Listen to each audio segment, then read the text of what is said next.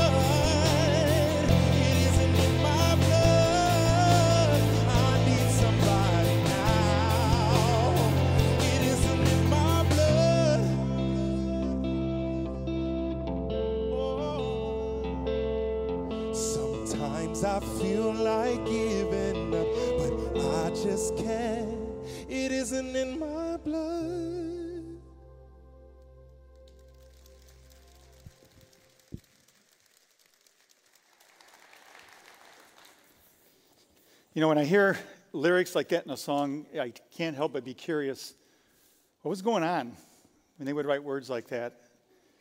You know, here's a, to me, clearly a cry for help. You know, he's tried everything, he's looked for answers everywhere. He feels like, or she feels like giving up. Um, I can't go on, and yet it's not in my blood to give up, so they're going to keep trying. And, and I think in, in some respects, we all feel that way at certain times in our life, don't we? Uh, maybe today, some of you uh, feel that way. And we're going to be talking today as we finish up our series called Personified, where we've been looking at the journey of Jesus, the last year or week rather of his life on earth before he would go to the cross, and especially zeroing in on his humanity because in Jesus there's this mystery of being fully God and fully man, and we've been trying to unpack that humanity part of him. And so today we're going to find ourselves in a situation where he experiences the ultimate unfairness. And so we hope that you will lean into this story today with us, with Jesus as he's before, before Pilate. But uh, my name is Craig Mays, and I'm the interim lead pastor here at Clinton Township campus, having so much fun being with you for these past months.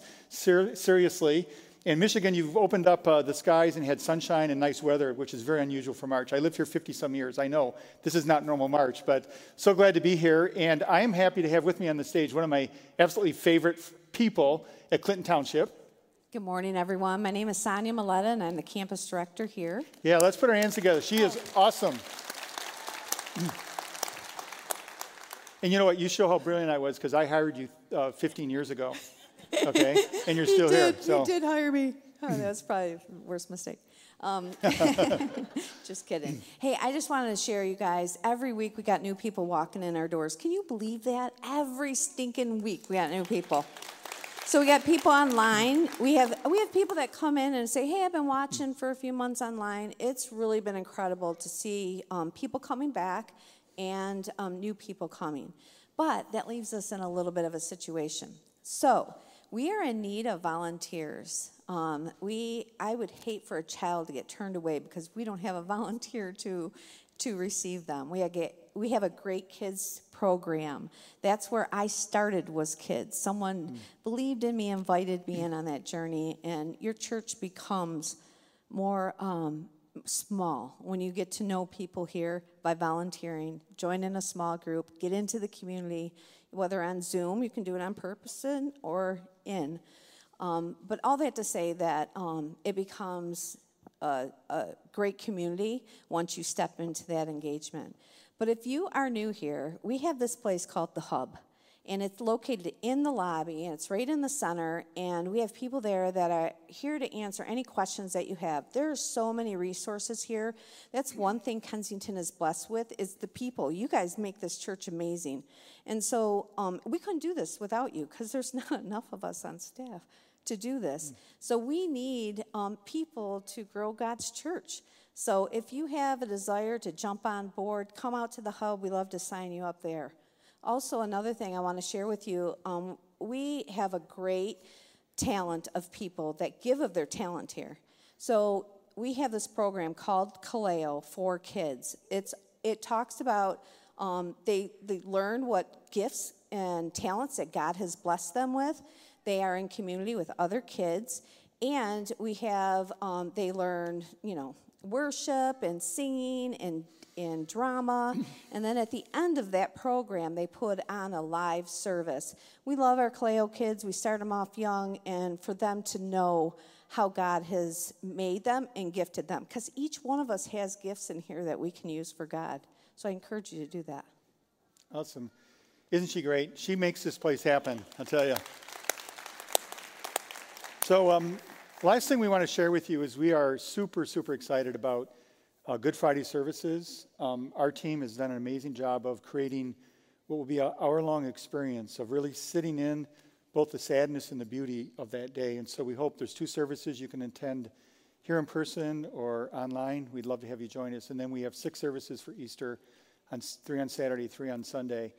And uh, we will continue to practice um, as much you know, safety as we can inside, but also we'll be um, online as well. And so, either way, we are so happy that you'll be part of our community for these two special services. And it really is the conclusion of our seven week series, Personified, because all of this was pointing toward what we're going to look at this Friday and also on Easter. So today we're going to find ourselves, and if you can now open up your minds of imagination and be in this courtyard with Pilate, who is the governor of Israel at the time, um, and Jesus has been brought there accused.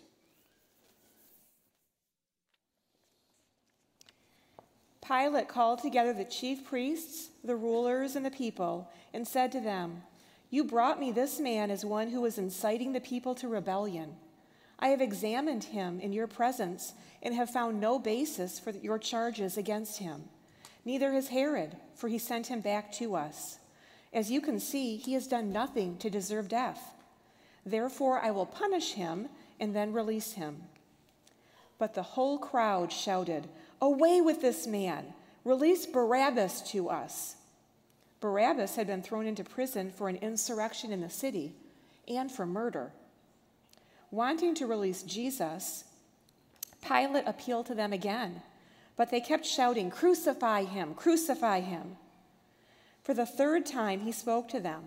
Why? What crime has this man committed? I have found in him no grounds for the death penalty. Therefore, I will have him punished and then release him. But with loud shouts, they insistently demanded that he be crucified, and their shouts prevailed. So Pilate decided to grant their demand. He released the man who had been thrown into prison for insurrection and murder, the one they had asked for, and surrendered Jesus to their will.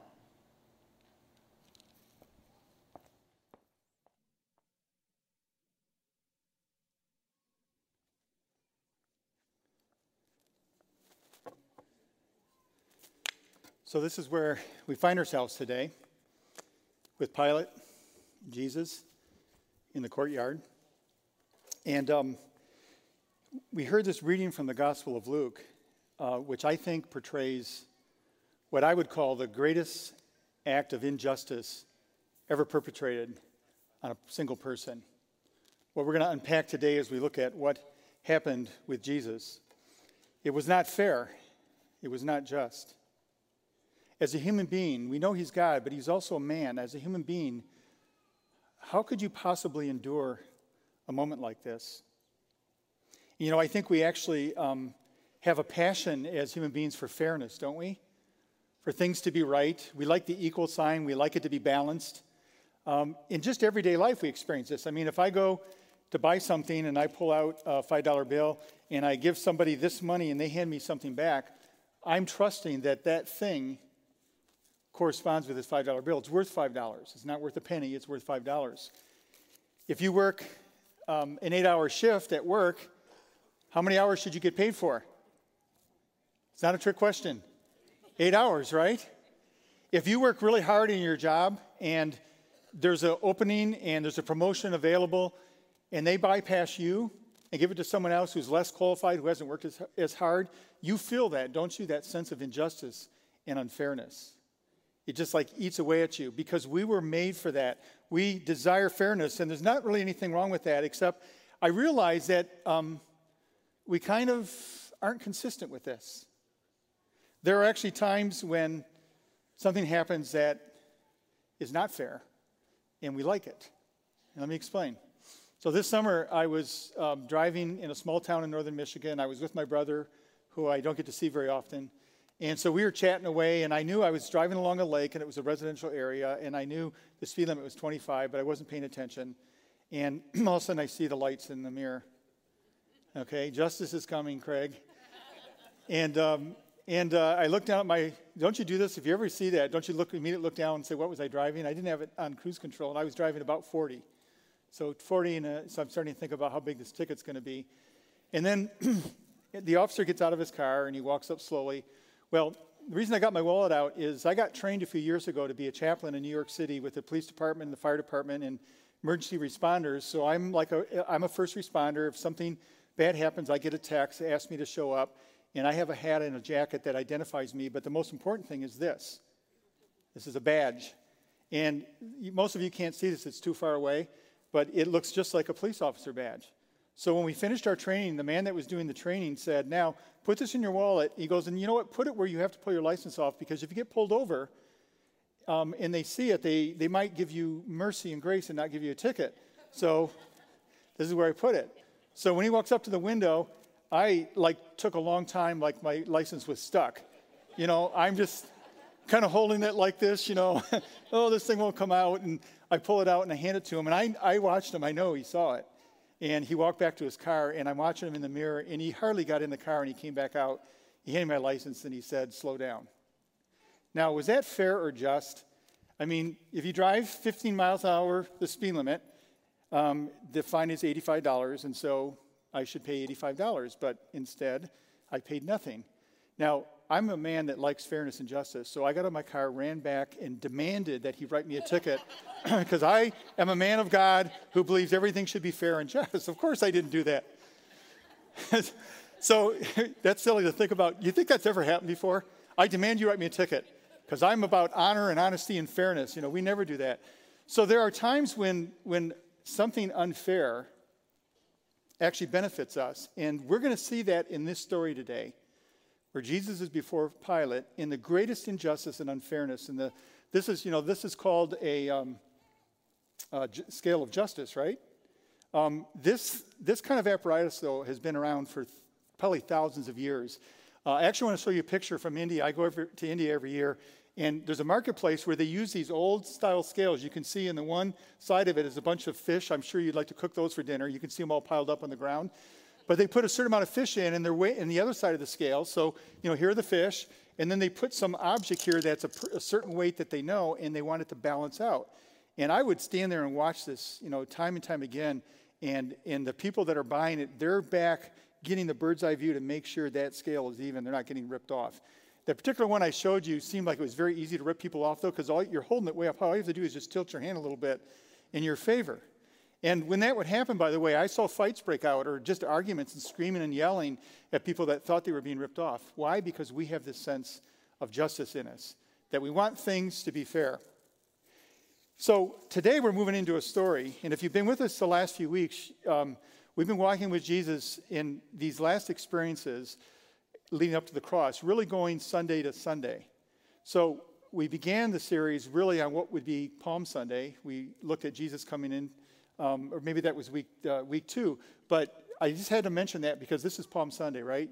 Many of you know that. and You're wondering where the palm branch is. Well, we unpacked that about five weeks ago and told kind of that story because we've been going chronologically through Jesus last week. So that brings us now to today.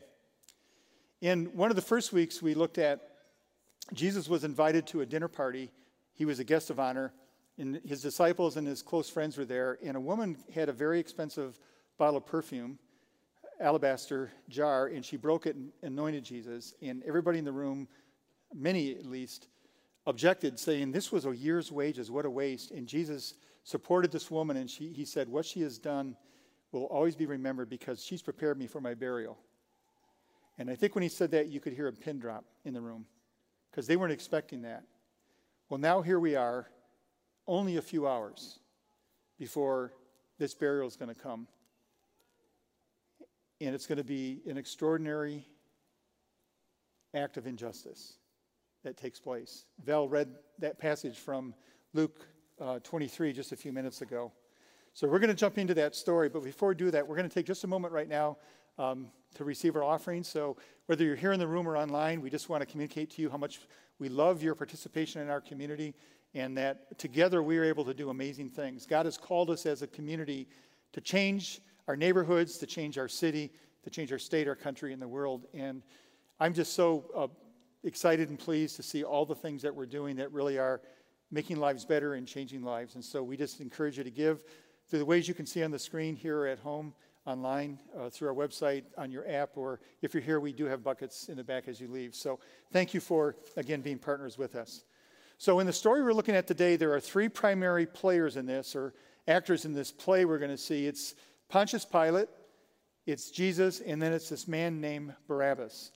And Pilate was a governor of Rome, appointed by Rome to keep law and order in Israel, and he was very much hated by the Israelites. He actually poured salt in their wounds. He did things he didn't have to do. For example, he minted a special coin that they would use for currency that has Caesar's image on it. And um, so every time any Jewish person would have to in, be involved in co- commerce, they're holding onto this coin with Caesar's image on it. And he was worshipped as a god. Our, our coin saying, God, God you trust, that's basically the idea. And then he also would uh, hung these uh, tapestries all over the cities that had the image of Caesar, and it was meant to call people to worship him because, again, they thought he was a god. So Pilate was not a friend of Israel. Israel would try, the, the citizens would try to stay as far away as they could. So why now have they taken Jesus tied up in chains to Pilate? And the reason is because they need him, because they want to have Jesus put to death. Out of envy and competition, these religious leaders especially, did not care for Jesus. They wanted him killed, but they had no right under Roman law to kill him. The death penalty could only be executed by the Roman government, so they now find themselves in need of Pilate. They need Pilate to side with them and say, This man is dangerous. He needs to be put to death. That's their plan. So now they have walked into his palace courtyard. They brought Jesus, and this is what they say to him. they say, We have found this man, Jesus, subverting our nation he opposes payment of taxes to Caesar, and claims to be mes- the Messiah, a king. Now, if these things are both true, Jesus could be put to death because that's coming against the Roman government. You're not going to pay taxes, um, and you're not going, and you're claiming to be a king. So that's a rival to Caesar. So Jesus might, you know, be in trouble if this is true, but they wasn't true. Do you recall the time when the religious leaders tried to trap Jesus and say, is it, is it right for us to pay taxes to Caesar? Because, you know, a Jewish person should say, no, that you only honor God, and, but if you say that, then you're going to get in trouble. They tried to trap him, and here's what he said. Brilliant response from Jesus. He said, give to Caesar's what is Caesar's, and to God what is God. So in a very public setting, he did not say don't pay taxes. He said quite the opposite. He said pay your taxes. Now, did he claim to be a king? So this is where, this is where um, Pilate goes. In Luke 23, verse 3, Pilate asked Jesus, Are you the king of the Jews? And Jesus replied, He says, You have said so. Uh oh. So now you think he's going to be in trouble because he's just admitted to Pilate that he's a king. But now consider this curious response from Pilate. Having said that, here's what Pilate says He comes out and he announced to the chief priests and to the crowd, I find no basis for a charge against this man. But he just claimed to be a king. Well, this is where I like looking at all the Gospels because the Gospels add some elements in there. And John said that, in, Jesus said, But my kingdom is not of this world. I have a different kind of kingdom. So Pilate did not perceive him to be a threat. So I want you just to see this summary. I think it's already up on the screen. In this um, exchange between Pilate and Jesus, and also Herod, who was a ruled one of the regions within Israel, um, they interrogate him, and they come away with this response. I want you to see the enormity of this. Then Pilate announced to the chief priests and the crowd, "I find no basis for a charge against this man. He's innocent." Pilate says again, I've examined him in your presence and have found no basis for your charges against him. He's innocent. Then he sends him to Herod. Herod questions Jesus, sends him back, and Pilate says, Neither has Herod found any basis for accusation, for he has sent him back to us. And then Pilate says again, As you can see, he has done nothing to deserve death. And then Pilate finally says, again, What crime has this man committed? I have found in him no grounds for the death penalty. Five times, no less than five times, the leaders, the most powerful leaders in their land, affirm his innocence. So if you're there and that's you tied up and perhaps facing execution, you hear these words, you know you're good to go. You've been interrogated by the highest ruler and you've been declared innocent. So he should be set free. By this time, Jesus has been beaten up a little. He's been mocked. When Pilate sent him to Herod, Herod dressed him up like a clown, sent him back. So he's standing there now with Pilate in the courtyard, and Pilate has objected to this whole kangaroo court thing and saying he's innocent. But Pilate has a problem. And it's going to tip these scales of justice against Jesus. And the problem is that his main job, Pilate's main responsibility, was to keep law and order. There were all kinds of insurrections and rebellions and riots that would happen. And if, if those continued, the, the leader would be probably, Pilate would be killed himself and replaced. But he also knows Jesus is innocent. He knows it's out of envy that they've brought him there for this, with these false accusations. So he wants to let him go. And here's another reason why he wants to let him go. Um, in another gospel account, we're told that Pilate's wife had a dream. And in the dream, it was very clear to her that they were to let Jesus go. She said, In my dream, I know he's an innocent man, and we are to have nothing to do with him. So don't do anything stupid, Pilate. That's not in the Bible, but that's how my wife talks to me sometimes when I'm about to do something stupid. By the way, this, you know, a side message just for free here is listen to your wives, husbands, those of you that are married. So I think in this moment, if you can picture it, here's what, here's what Pilate is seeing and thinking.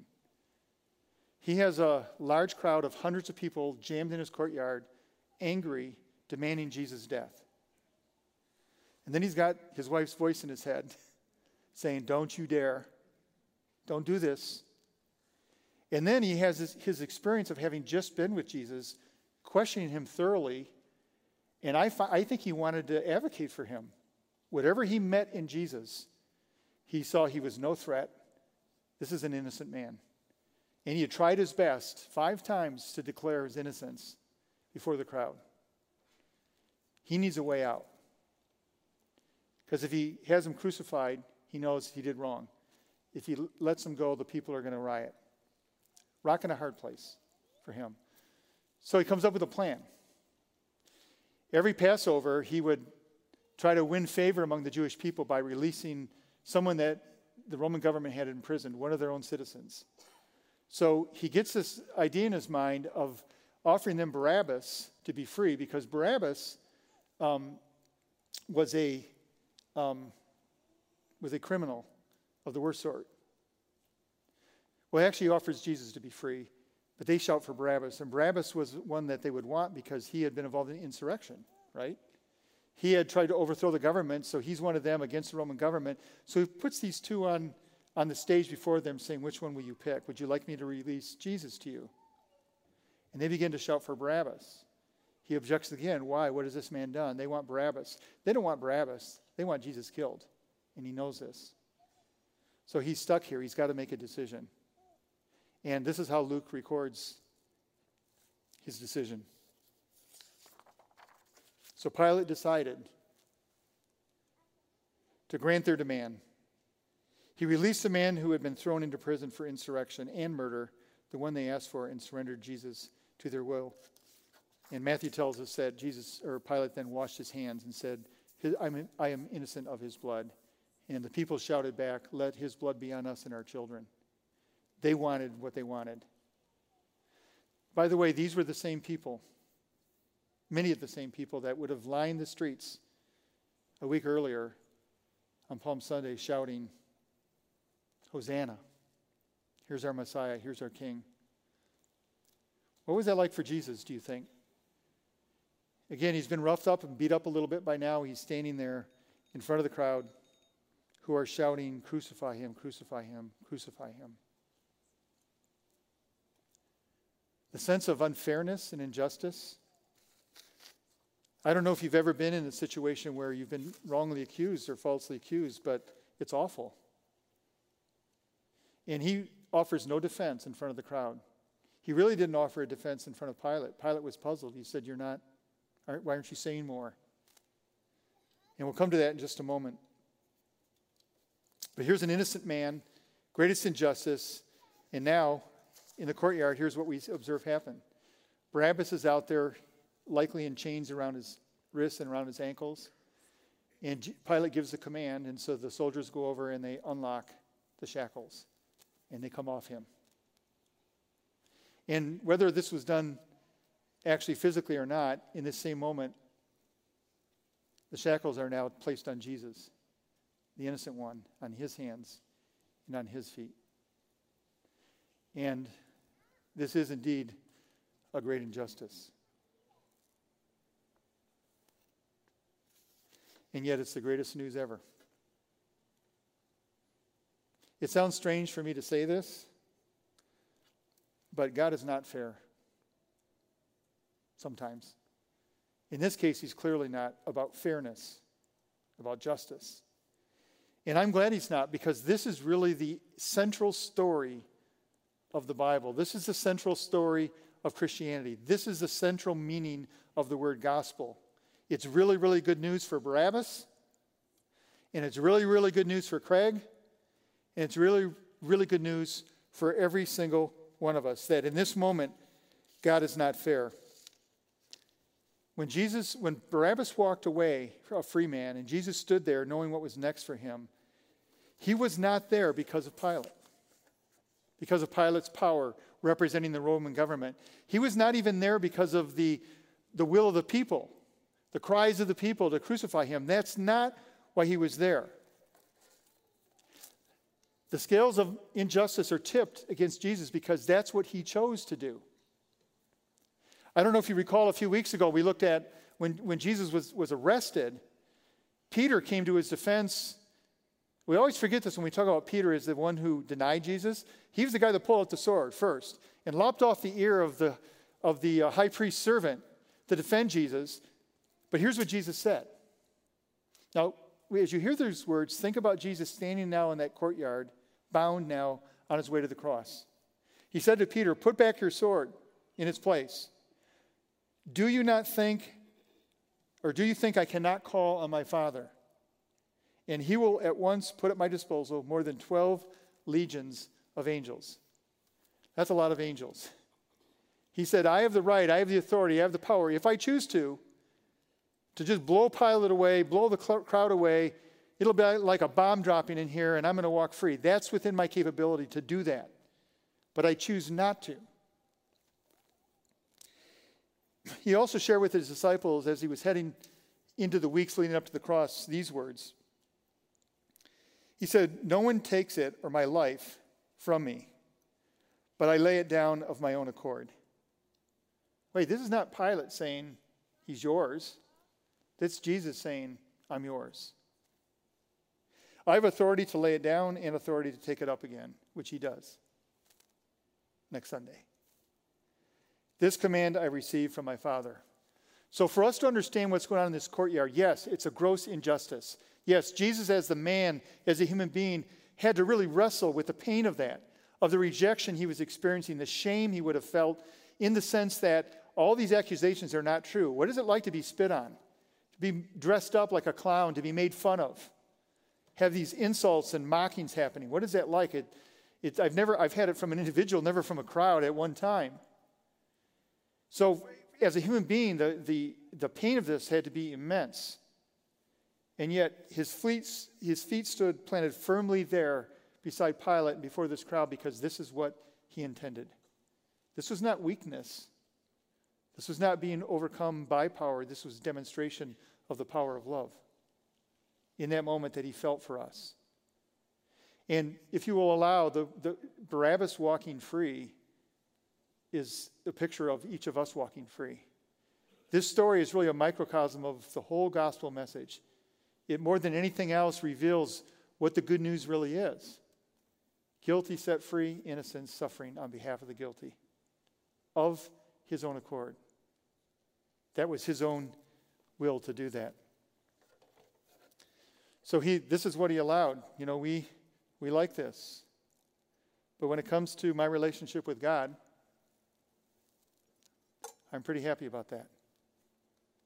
That he was willing to be unfair with me. In fact, I want to have a couple scriptures kind of just wash over us this morning that tell us who God is. Like when you when you think about God thinking about you, do you follow me in that? When God thinks about you, what does he think? You know, don't we think about what other people think about us? And half the time we get it wrong or more, right? But what does God think when he thinks about you? And the real you, not the real you that not the you that shows up in church with a smile on all the time, the real you, the one that got up this morning and got in the car and drove here. The one who maybe got impatient and swore at a couple drivers. And if that's the worst thing, worst sin you do today, that's pretty good, by the way. But what does he think about you? What does he think about us? So here's, um, here's one affirmation. It, it says in Psalm 103 He does not treat us as our sins deserve or repay us according to our iniquities. Do you hear those words? God does not treat us the way we deserve. If we put all, all my guilt here, I'd be down here, and this means, this means the $85 fine for speeding. He doesn't treat me that way. He doesn't even balance it. He does it this way. He said, I'll pay the fine because I love you. Not keeping score, not keeping track, not keeping a diary of what you've done wrong. And then in 2 Corinthians chapter 5, Paul writes this He says, All this is from God who reconciled us to himself through Christ and gave us the ministry of reconciliation. And then it says, and this is what the message is that God was reconciling the world to himself in Christ, not counting people's sins against them. This is in the Bible. He's not keeping score of how you're doing or how I'm doing and deciding whether or not he's going to mete out the punishment. He took the burden of all of our brokenness on himself. And now he's committed to us the message of reconciliation. So this is injustice, isn't it? It's like me running back to the car telling the police officer, no, you need to make me pay for what I did. Like sometimes we run to God and somehow feel like we have to pay for what we did, or we have to win back his love, or we have to earn his favor. And the message, the beautiful message of Jesus, which we'll celebrate especially on Friday and then on Easter Sunday, is that God came for us, and he is for us, and he's with us in our imperfections and in our sin and in our brokenness. It doesn't change any of that. That's injustice. That's unfairness. It's not, it's not because we get it right. You know, I get just enough and I balance the scale, and then God stands back and puts his careful eye on it, makes sure it's all even. He doesn't do that. The good news is the unfairness of God, who says, Let me take that from you. Let me take that for you. Let me take that away from you. Let me set you free. Let me take the chains off. Walk out of your tomb. Walk into life. Walk with me in life. I love you. Yeah, you messed up a lot this week. I still love you. You're still my son, my daughter. Like that's the, all of that is embodied in this story as we picture Barabbas walking free and Jesus remaining there of his own will, of his own volition, not treating us as our sins deserve. So here's the challenge. I, there's three things I'd like to share with you, maybe takeaways from this story, where it might intersect with your life and my life. The first one is this I'm, I'm guessing that between the audience online, I shouldn't call them an audience, the congregation online, and everyone here today, there are lots of people that are right now suffering some unfairness or injustice in relationships, at, in the workplace, you know, just the stuff of life. Things are not fair. You know, my, my kids used to say to me when they were very young, most kids, I think, learn this sentence pretty early on uh, life is not fair, or that's not fair, that's not fair, that's not fair, that's not fair. The reality is that life isn't fair. Being a great dad, I used to say to them, life isn't fair, grow up. No, I didn't. but do you understand, as you think about your own, the own unfairness that you're experiencing right now, whatever that is? We've been saying through this whole series, taking these words from Hebrews chapter 2 and chapter 4, that says that Jesus was made in every way like us so that he can be a faithful high priest. That's someone you go to, right? When you're struggling. He's a faithful high priest who is, who is not unable to sympathize with what we struggle with. He says he's able to sympathize. Well, next time you wonder, Jesus, do you know how hard this is? Go back to Pilate and Barabbas and put yourself in that moment. Because you can lean into Jesus in this. He understands. He can bring a level of comfort, encouragement, strength, endurance to keep walking this path, no matter how, how hard it's gotten, no matter how unfair life can be. So that's the first takeaway. Understand you have a faithful high priest who gets it in the person of Jesus. The second one is, I think, and we're going to spend more time on Good Friday with this, but do, can we in this story see the true nature of God? Can you see the true nature of God? We all have an understanding of God that's not exactly right. It's a lifetime of learning to understand who God is because we bring our, our, our, own experiences and other things we've heard about God to our understanding. But if we can see ourselves in the courtyard, you know, I say this often, I try to practice this. When you're reading stories in the Bible, put yourself in the story and see if you can identify with the characters. So right now, I'm Barabbas. If I understand the story right, I'm Barabbas, and I know all my stuff and all my junk and stuff I don't want to share with you struggles I've had, regrets I have, failures I have, some I have right now that I wish I could fix like that. I see all of that. And those are the, the, the, the chains around Barabbas. And then I see Jesus standing there next to Pilate and essentially is saying, Yeah, you can let him go free. I'm staying right here. Pilate thought he made the decision. He didn't. Jesus did. And then I see my chains come off. And I see the embrace of God waiting for me, saying, I've set you free. There's no condemnation now, no guilt, no shame. Like that's who God is. Do we understand from this story the true nature of God? Because that's why it's good news. That's why we're glad that, that the scale is tipped in this way for us. God's not keeping score. God is a God of mercy. So, how do you see God? How do you understand God? If you have a God that's different than that, you have more work to do. We have more work to do to get there. And then finally, and I will, I will admit this was the hardest one for me this week. Um, and, and I want to say before I share the third one with you that there is a place for fairness and justice in life. Absolutely. There's nothing wrong with that. But I find in this story and in the teachings of Jesus in the Gospels that he is calling us at times to now take that same idea of unfairness and give it to others. We need to, I need to, stop carrying this thing around with me and measuring everything by whether it's fair or not. You know, can you imagine this?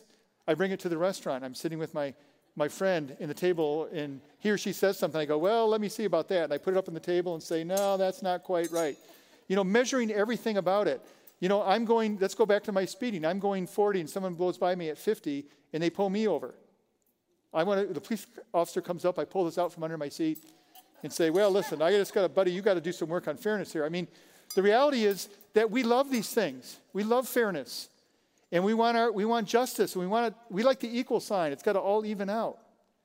But I really believe that the story of Jesus and the story we've seen today says that there are times when mercy and grace prevail over justice, over fairness. I can give you just one example uh, from Jesus' teaching. This is from um, the Sermon on the Mount. You tell me how this lines up with this. If you love those who love you, what credit is that to you? Even sinners love those who love them. See, that's the balanced scale, right? If I'm loved, then I'll love. Right? And if you do good to those who are good to you, what credit is that to you? See, well, I'll do good. If, if you're good to me, then I'll be good to you. You scratch my back, and I'll scratch your back, right? That's the way we are wired. He says, but love your enemies, do good to them, and lend to them without expecting to get anything back. Then your reward will be great. I love this. And you will be children of the Most High. Why? Because we're acting like our parent, who wasn't about fairness when it came to our condition. When it came to that moment in the courtyard with Pilate, he wasn't about fairness. He says, Because he is kind to the ungrateful and wicked. And then here's the command or the imperative be merciful, just as your Father is merciful. So I'll tell you what I've been working on this week.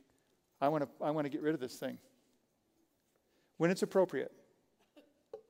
I'm just saying, I, I, I, just don't want to get emails saying, you're saying I shouldn't. No, there, obviously, fairness is an important part of life. Culture couldn't work unless we knew that we were being treated fairly. You buy a car, it's worth what you paid for it. So I'm not saying that. What I'm saying is that we, as we encounter people in situations and circumstances with each other, there will be times where we don't feel justice got done. And there are times when God is going to say, Can you be okay with that? Can you embrace it?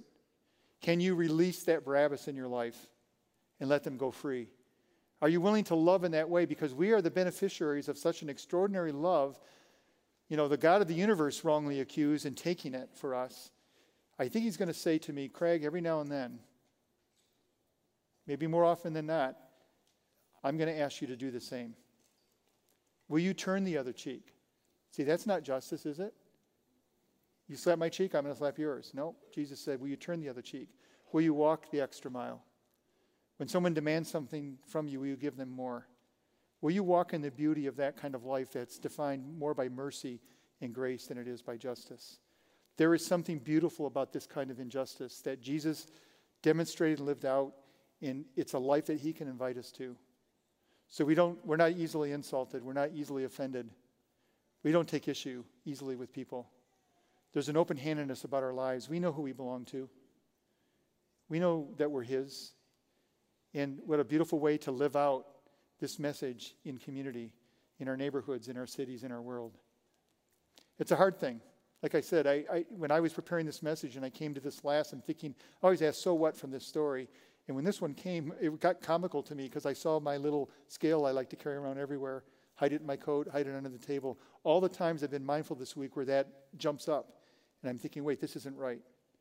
And sometimes we need to make it right, but there's sometimes when we say, it's not right, but that's okay. So, God, please help us.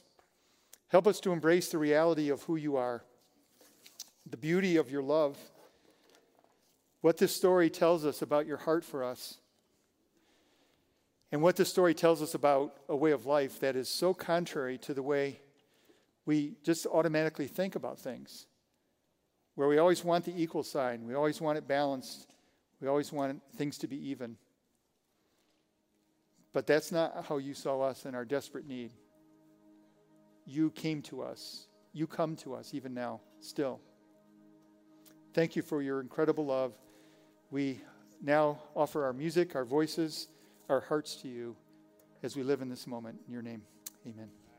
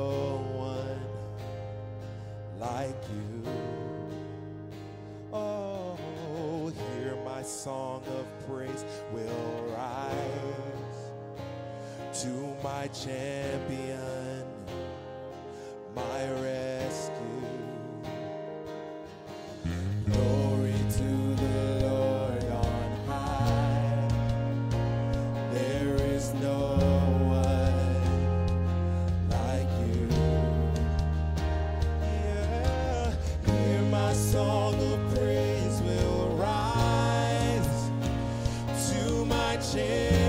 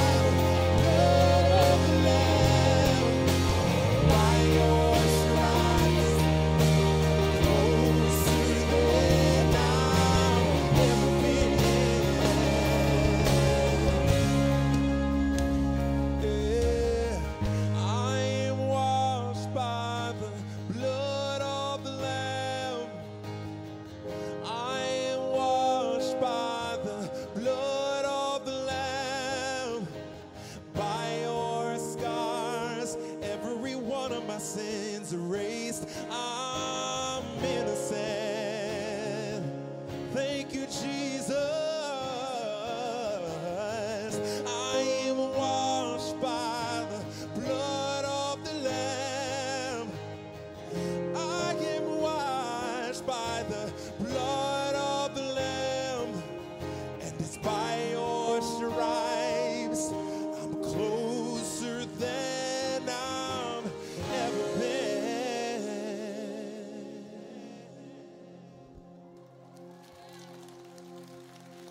We would love to invite you to stand and sing this next song with us.